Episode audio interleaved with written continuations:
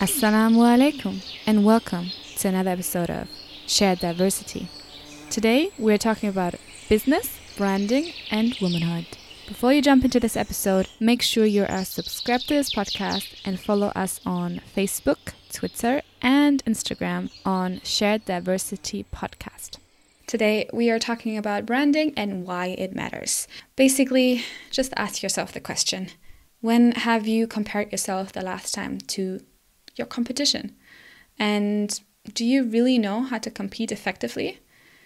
And comparison is so normal. It happens to all of us if you are small or big, if you are in the first stage of your business or very much advanced in what you do.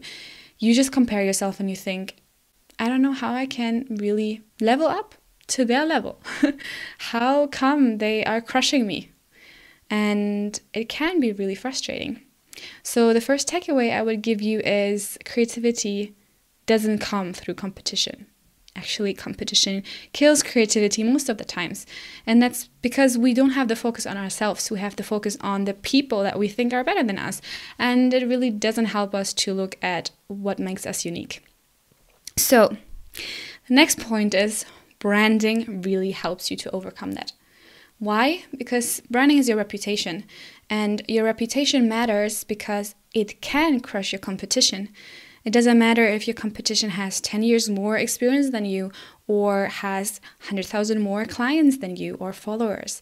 It really matters what is your reputation and what do they say about Mariam doing photography or what do they say about Zainab delivering any kind of service whatever you are doing it's really not about how much experience you have and that is going to crush the competition but what do people tell about you and most importantly what do they say about you behind your back you want people to talk about you and your business your brand in the best way possible.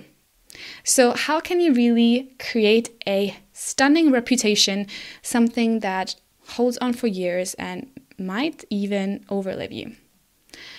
Three ways. First way what is your purpose? What is the purpose of your brand? What is the why behind what you do? Why are you doing what you're doing? Why do you want to add value to your audience? That's the most important in many ways. Why do you want to add value to your audience? And what is really the purpose behind what you started? Is it because you wanted to leave a mark for your audience? Is it because you wanted to make their lives easier? Is it because you wanted to just solve one specific problem for them? And a lot of times it's a combination of these three, but you need to know your why. What's the purpose? Second, what are your characteristics? What are the characteristics of your brand? And that could be really what is your personality? Like, are you adventurous? Are you emotional? Are you funny? Are you relatable? That are the characteristics of your brand as well. So, what are the kind of characteristics and values you want to be known for? You can kind of think about one, two, three characteristics that you want people to repeat when they introduce you and your brand. And three, the most important in the whole line of things that you need to create a reputation is execution. You need to execute one and two. You need to execute your purpose in everything you do, and you need to execute your characteristics. Execution can come through the products and services that you create through the content that you create around these products and services and around your brand and how you communicate. So, if you are funny and your products and services are funny, the execution part should really, really be funny. Like your content should be funny, your communication with your audience should be funny, and the same way if you are trustworthy. And combine that with your purpose, combine that why you want to add value to your market, and that's the execution that will create your reputation. So now I would love to hear from you. Really, the most important part here, I cannot stress this enough, is the execution part. And a lot of times, small steps matter.